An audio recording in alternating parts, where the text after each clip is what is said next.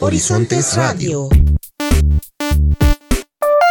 Panorámica sonora del quehacer educativo, cultural y docente de la región centro-sur de la Núñez.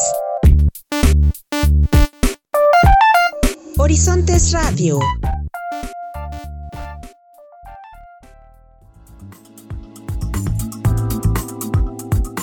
Iniciamos una emisión más de Horizontes Radio, programa de la Asociación Nacional de Universidades e Instituciones de Educación Superior ANUYES, región Centro-Sur. Mi nombre es Víctor Guarneros y desde la Universidad Autónoma de Tlaxcala es un gusto saludarles y darles la bienvenida, al igual que a mi compañera Araceli Pérez. ¿Qué tal Víctor? Saludo con agrado al auditorio de las diferentes estaciones de radio que integran esta agrupación de formación profesional. Quédese con nosotros, vamos a la información. Con el propósito de dar continuidad a los trabajos sustantivos que promueven la formación profesional en el país, se llevó a cabo el pasado 18 de febrero la primera reunión virtual anual de redes de colaboración académica de ANUYES. Escuchemos la nota. El doctor Luis González Plasencia, presidente del Consejo Regional Centro Sur de la Asociación Nacional de Universidades e Instituciones de Educación Superior y rector de la Universidad Autónoma de Tlaxcala, presidió la primera reunión virtual anual de las redes de colaboración académica pertenecientes a esta zona. En dicha reunión que marca el inicio de las tareas que emprenderán las 13 redes de colaboración académica que conforman el Consejo Regional, González Plasencia destacó la experiencia de los equipos de trabajo para dar continuidad a diferentes actividades y lograr objetivos puntuales dentro de su gestión al frente del Consejo. Esta labor ha comenzado desde noviembre. Desde noviembre hemos estado acompañando ya el trabajo de algunas de las redes. Nos da muchísimo gusto, de verdad, que la Universidad Autónoma de Tlaxcala, ahora en funciones de presidencia de esta eh, región centro-sur, sea la sede de esta primera reunión virtual de trabajo de las 13 redes académicas. Cuentan con todo el apoyo de la presidencia regional, con todo el apoyo del equipo de la Universidad Autónoma de Tlaxcala, estoy seguro de que podremos seguir desarrollando el importante trabajo que ustedes han venido haciendo a lo largo de todo, de todo este tiempo. Pensamos que se van abriendo nuevas oportunidades para el trabajo colaborativo, así es de que tenemos un panorama abierto hacia el frente y hacia el futuro muy, muy importante. Es un desafío que vamos a tomar con muchísima seriedad. En tanto, el maestro José Luis Cuevas Nava, director de órganos colegiados en representación del maestro Jaime Valses Ponda, secretario general ejecutivo de la NUYES, expuso que estas redes son espacios creados por 52 casas de estudios que integran esta región para reflexionar de manera colectiva las problemáticas que enfrentan las IES y estimular la difusión del saber concebido con base en las sinergias entre estos grupos de trabajo. Muchas de las redes que aquí están responden al interés particular por atender y contribuir para solventar colectivamente problemas de la región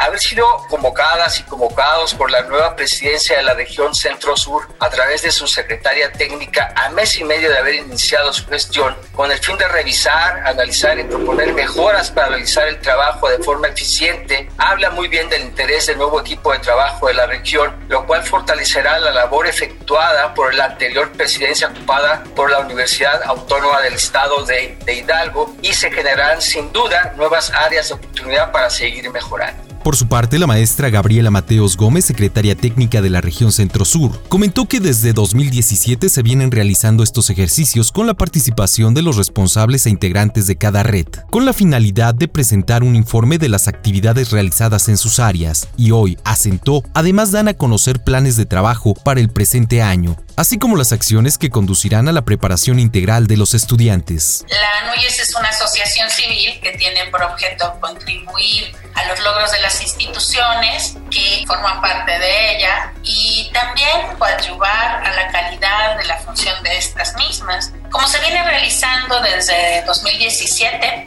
el secretario técnico de esta región se reúne con los coordinadores y secretarios de las redes para realizar la presentación de los informes de actividades, pero en esta ocasión, antes de desarrollar dicha reunión, realizaremos el presente acto protocolario en el cual se verificará un muy merecido reconocimiento al arduo y continuo trabajo del doctor Néstor Quintero Rojas, ex secretario técnico de la región. Como ya lo escuchamos, el doctor Néstor Quintero Rojas, exsecretario de la región centro-sur de Anúyes, recibió un merecido homenaje por la labor que ha desempeñado a lo largo de sus 36 años de servicio profesional en beneficio de las IES de la región. Por otro lado, cabe mencionar que en esta reunión se contó con la participación de los coordinadores y secretarios de las redes de bibliotecas, comunicación, cooperación académica, extensión y difusión cultural, igualdad entre los géneros, innovación en educación superior, investigación y posgrado, en cómputo, seguridad institucional, seguridad social, sustentabilidad ambiental, tutorías y vinculación. La región Centro-Sur está conformada por siete estados, Guerrero, Hidalgo, Estado de México, Morelos, Puebla, Querétaro y Tlaxcala, con 52 instituciones de educación superior afiliadas a la NUYES, lo que representa una cuarta parte de las 203 casas de estudios asociadas actualmente en el país.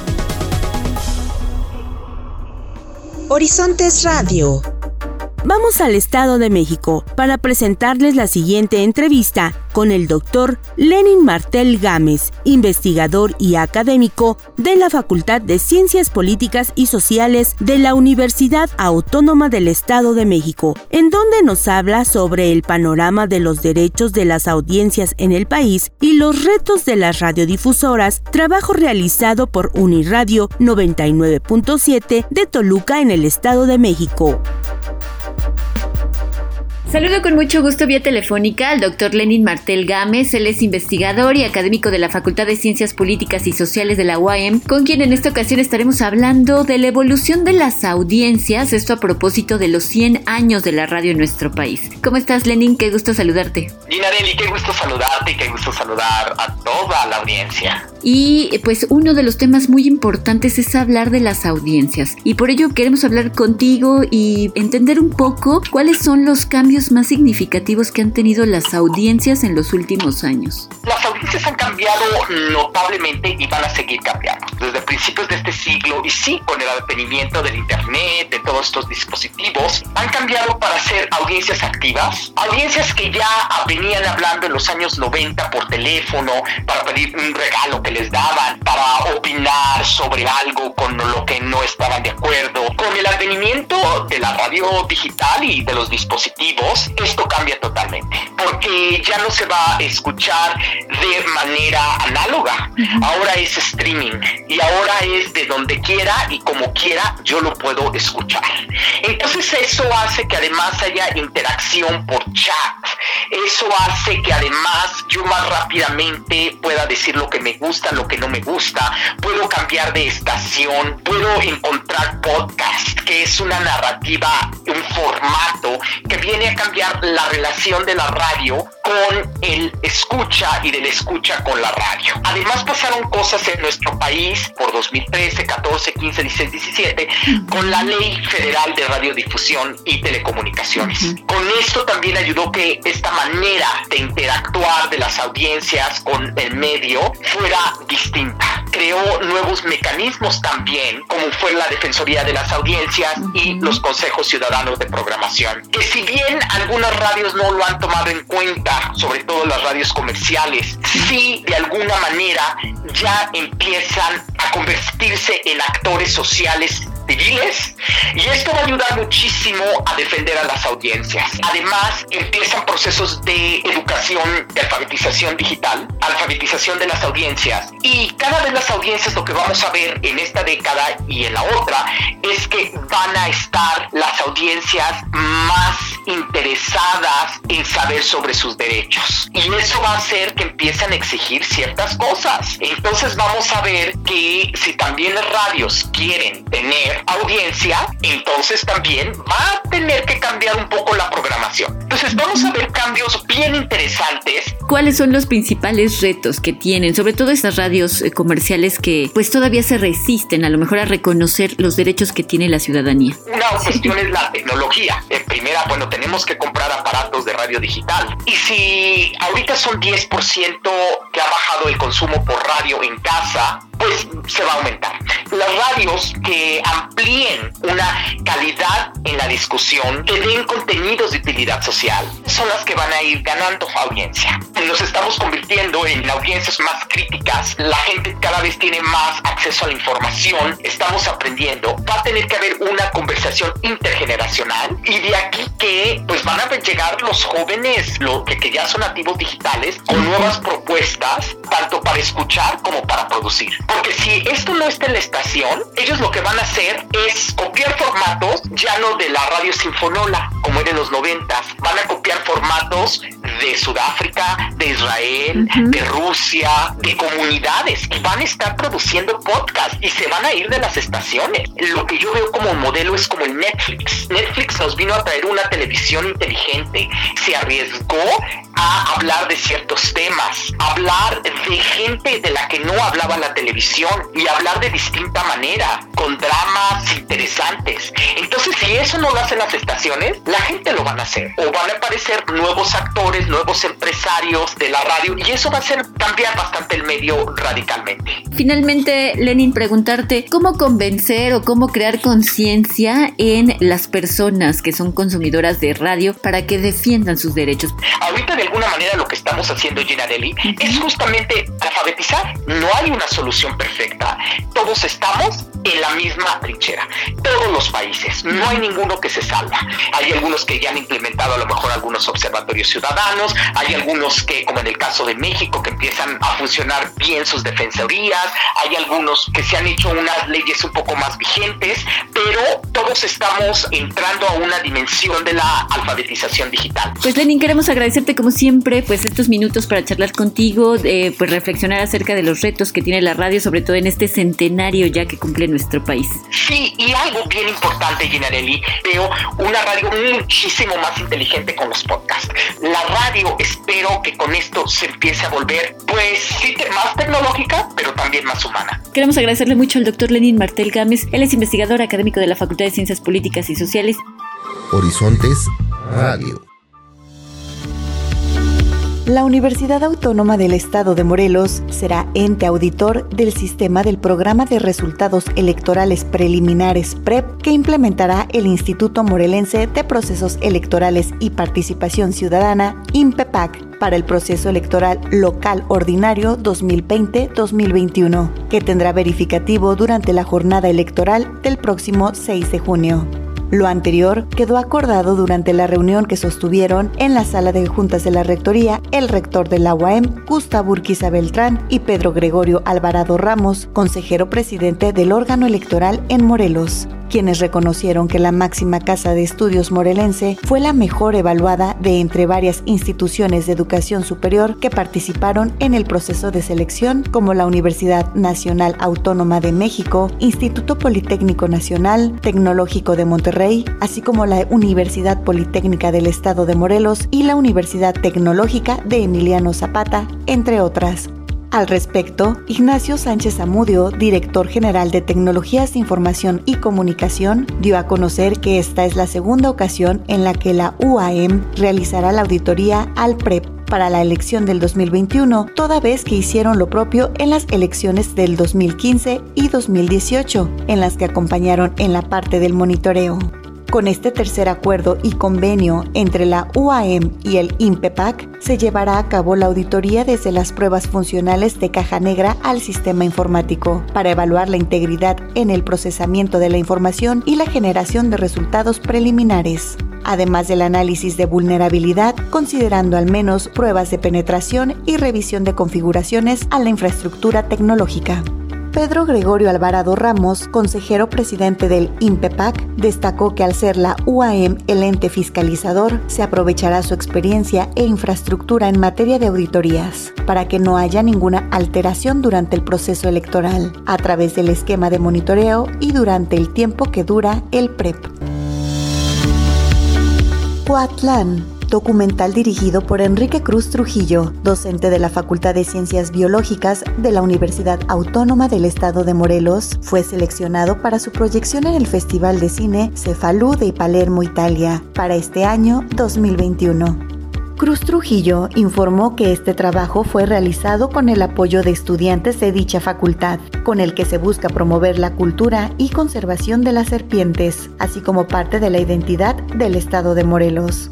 Coatlán se proyecta en el mes de febrero a través de la página de Facebook y YouTube Festival del Cinema di Cefalú y destacó que el documental ha recibido numerosos reconocimientos nacionales e internacionales por lo que destacó el trabajo de los estudiantes de la Facultad de Ciencias Biológicas que colaboraron de manera activa en este proyecto. El objetivo de dicho documental es concientizar a la población sobre la importancia de las serpientes para la conservación de los espacios naturales. Enrique Cruz Trujillo destacó al cine científico como una herramienta para promover la conservación de la biodiversidad y resaltó que la participación en festivales de cine dentro y fuera del país es importante para comunicar el trabajo de investigación que se realiza en la Universidad Autónoma del Estado de Morelos. Por su destacado trabajo y alta calidad de investigación, Tania Indira Portillo Ayala, egresada del posgrado en Ciencias Agropecuarias y Desarrollo Rural de la Facultad de Ciencias Agropecuarias de la Universidad Autónoma del Estado de Morelos, obtuvo el primer lugar del premio a la mejor tesis de maestría que otorga la Academia de Ciencias Sociales y Humanidades de Morelos. La tesis titulada Producción artesanal de mezcal en Morelos bajo la perspectiva de las cadenas de producción y valor analiza y describe los procesos de producción de mezcal en los municipios de Jojutla, Tlaquitenango, Coatlán del Río y Amacuzac. En Morelos existen cerca de 190 productores de mezcal que elaboran el producto en 384 hectáreas de agave cultivadas de acuerdo con los datos de la Secretaría de Agricultura y Desarrollo Rural y la Secretaría de Desarrollo Agropecuario.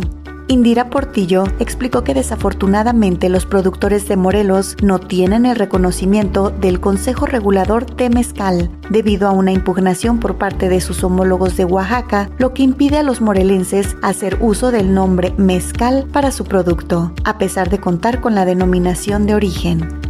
Hay mucho que hacer por los productores de Morelos, así lo mencionó. Entre las grandes ventajas del producto local en comparación con otros mezcales en el mercado es que los morelenses no utilizan químicos ni azúcares para su elaboración. Es un producto 100% artesanal de agave puro y tipo premium. Cabe destacar que la tesis estuvo bajo la dirección de Kim Sánchez Saldaña, profesora investigadora del Centro de Investigación en Ciencias Sociales y Estudios Regionales de la UAM, quien estudia los procesos de la agricultura y los productores rurales. Para Horizontes Radio, Karime Ordaz Ramírez.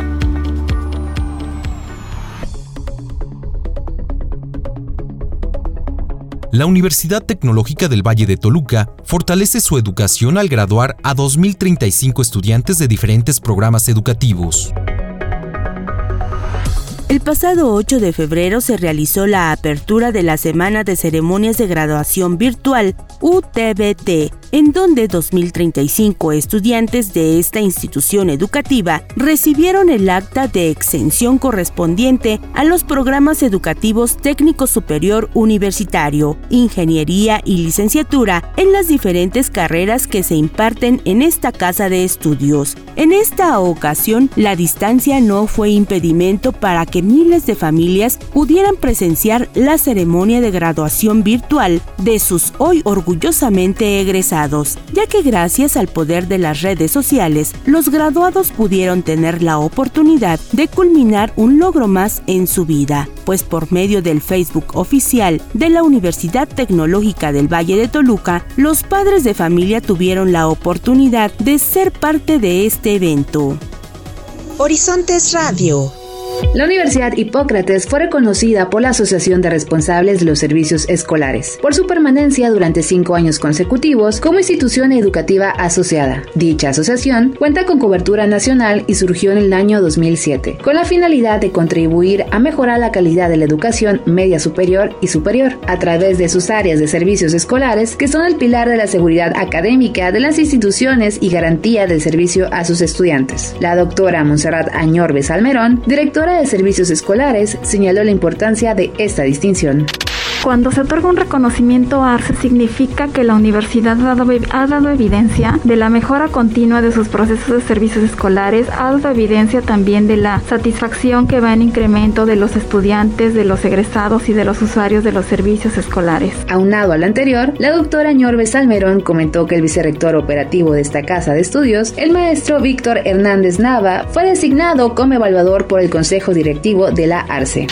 En los años pasados, 2018-2019, nuestro vicerrector operativo pues ha estado, ha estado ya fungiendo como evaluador. La última universidad que evalué fue la Universidad del Valle de Grijalva, que está en Tabasco, si no mal recuerdo. Ese es un, este, pues es un dato muy importante que quiero resaltar. ¿Por qué? Porque es una evidencia de la mejora que ha tenido la universidad en los servicios escolares. Asimismo, para el 2021, la Universidad Hipócrates proyecta iniciar un autodiagnóstico encaminado al proceso de acreditación de la ARCE, por lo que se prevé que para mediados del 2022 la Universidad Hipócrates sume sus acreditaciones. Desde la Universidad Hipócrates reportó Mariel Raday, producción David Diego. Horizontes Radio. Los saludo con gusto y comparto con ustedes la siguiente información. La Universidad Autónoma de Guerrero organizó el foro virtual Vida y obra del general Vicente Guerrero, en su 190 aniversario luctuoso, donde participó el subsecretario de Educación Superior de la SEP, Luciano Concheiro Borqués, así como historiadores e investigadores. Con este acto, la UAGRO se suma a la iniciativa que el Gobierno de México realizará este año para conmemorar 200 años de la consumación de la independencia nacional. En un mensaje virtual, el rector de la máxima casa de estudios dijo que para la Autónoma de Guerrero es un gran honor participar en un evento donde se habla de la vida del consumador de la independencia, Vicente Guerrero Saldaña. Por su parte, el subsecretario de Educación Superior de la SEP, Luciano Conchero Borges, inauguró el foro virtual e indicó que el presidente López Obrador anunció 15 actos solemnes para conmemorar 200 años de la promulgación de la independencia de México y que el primero es el aniversario luctuoso del general Vicente Guerrero.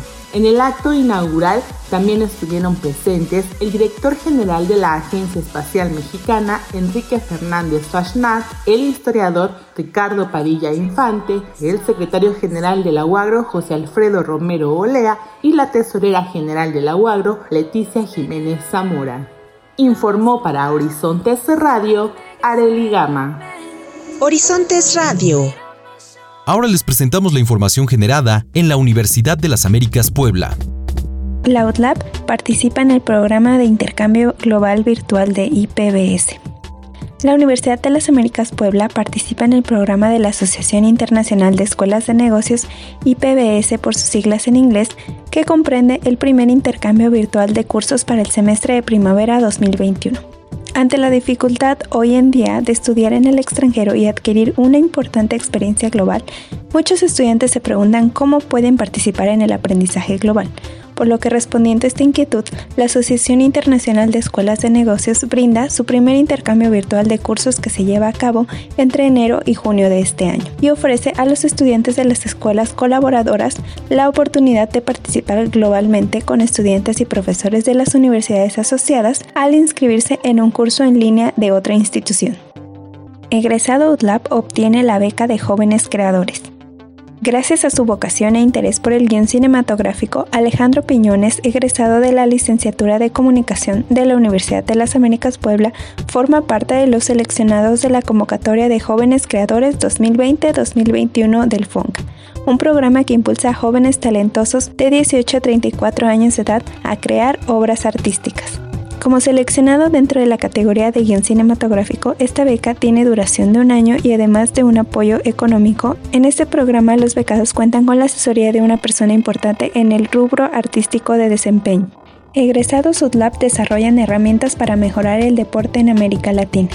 Oscar y Aldo Pérez Córdoba, egresados de la Universidad de las Américas Puebla, presentaron su proyecto InSports Eurolatam, hub de innovación para el deporte entre Europa y América Latina que trabaja para los mejores clubes, ligas y federaciones deportivas en ambos continentes. Como expertos compartieron algunos consejos a las organizaciones deportivas para mejorar su enfoque profesional, darle un mayor atractivo a sus productos y que apuesten por optimizar su valor constantemente para seguir creciendo para promover más herramientas que ayuden a impulsar proyectos deportivos hacia la profesionalización y el desarrollo del deporte marca y el entretenimiento, los egresados de UTLAB invitaron al diplomado Sports and Entertainment Marketing, que contará componentes de gran renombre. Informó para Horizontes Radio, Universidad de las Américas Puebla. El Centro de Investigaciones Jurídico-Políticas y la División de Estudios de Posgrado en Derecho de la Universidad Autónoma de Tlaxcala llevarán a cabo el simposio 500 años de la Fundación de la Ciudad de México el 23 de febrero de manera virtual. Establecer sinergias de colaboración nacional e internacional para contribuir a la formación académica de alumnos y docentes es una labor que se efectúa de manera constante en la Universidad Autónoma de Tlaxcala. Es por ello que a través del Centro de Investigaciones Jurídico-Políticas y de la División de Estudios de Posgrados en Derecho llevarán a cabo el simposio 500 años de la fundación de la Ciudad de México, que se realizará de manera virtual este 23 de febrero en las plataformas de Zoom y Facebook. Este evento de alto realce contará con la participación de grandes voces como el doctor Alejandro Martín de la Universidad de Navarra, España, el doctor Emanuel Rodríguez Vaca de la Universidad Autónoma de Tlaxcala, el doctor Faustino Martínez Martínez de la Universidad Complutense de Madrid, la doctora Talía Susana Pedrosa de la Llave del Centro de Investigaciones Jurídico-Políticas de la UAT, el doctor Rigoberto Ortiz Treviño de la Facultad de Derecho de la UNAM, el doctor Serafín Ortiz de la Universidad Autónoma de Tlaxcala y el doctor José Luis Soberanes Fernández del Instituto de Investigaciones Jurídicas de la UNAM, quien comenta al respecto. El día 13 de agosto próximo conmemorarán los 500 años de eh, la caída de Tenochtitlan, precisamente cuando fue tomado prisionero Cuauhtémoc. Es un acontecimiento que tenemos que recordar porque es muy importante no solamente para la historia de la Ciudad de México, sino de todo nuestro país. Y no tenemos que olvidar también la vinculación con Tlaxcala, ¿verdad? Tlaxcala participó en todos aquellos acontecimientos. Es muy importante equiparar ambas ciudades porque los tlaxcaltecas era una cultura que no se sometió, ¿verdad? Hay que recordar primero a Jicotencal, pues cómo había eh, logrado contener a los españoles. Y ya después pues ya vino todo un arreglo y a través de una negociación se pudo llegar a esto. Y de los cuatro señoríos que integraron Tlaxcala ya la fundación Tlaxcala se constituye como una sola unidad. Todos estos acontecimientos son este, paralelos a la Ciudad de México, por lo tanto tenemos que estudiarlos también. Para esta alma mater es muy importante abonar al análisis y reflexión de contenidos jurídico-históricos que impacten en el desarrollo de la sociedad en general. Este simposio tendrá acceso de manera gratuita y lo podrá seguir en el Facebook oficial del CIJUREP de 9 a 11.30 horas. Horizontes Radio.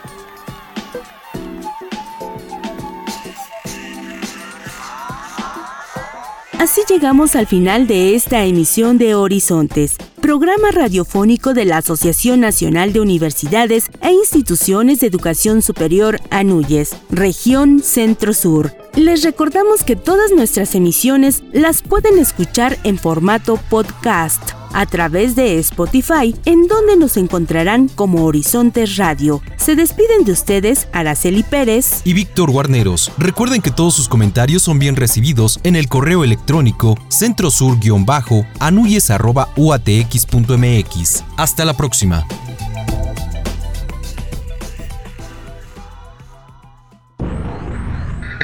Panorámica sonora del acontecer educativo, cultural y docente de la Asociación Nacional de Universidades e Instituciones de Educación Superior, región Centro-Sur, llega a ti gracias a la colaboración semanal de las instituciones asociadas. Nos escuchamos la próxima semana por esta misma frecuencia. Horizontes Radio.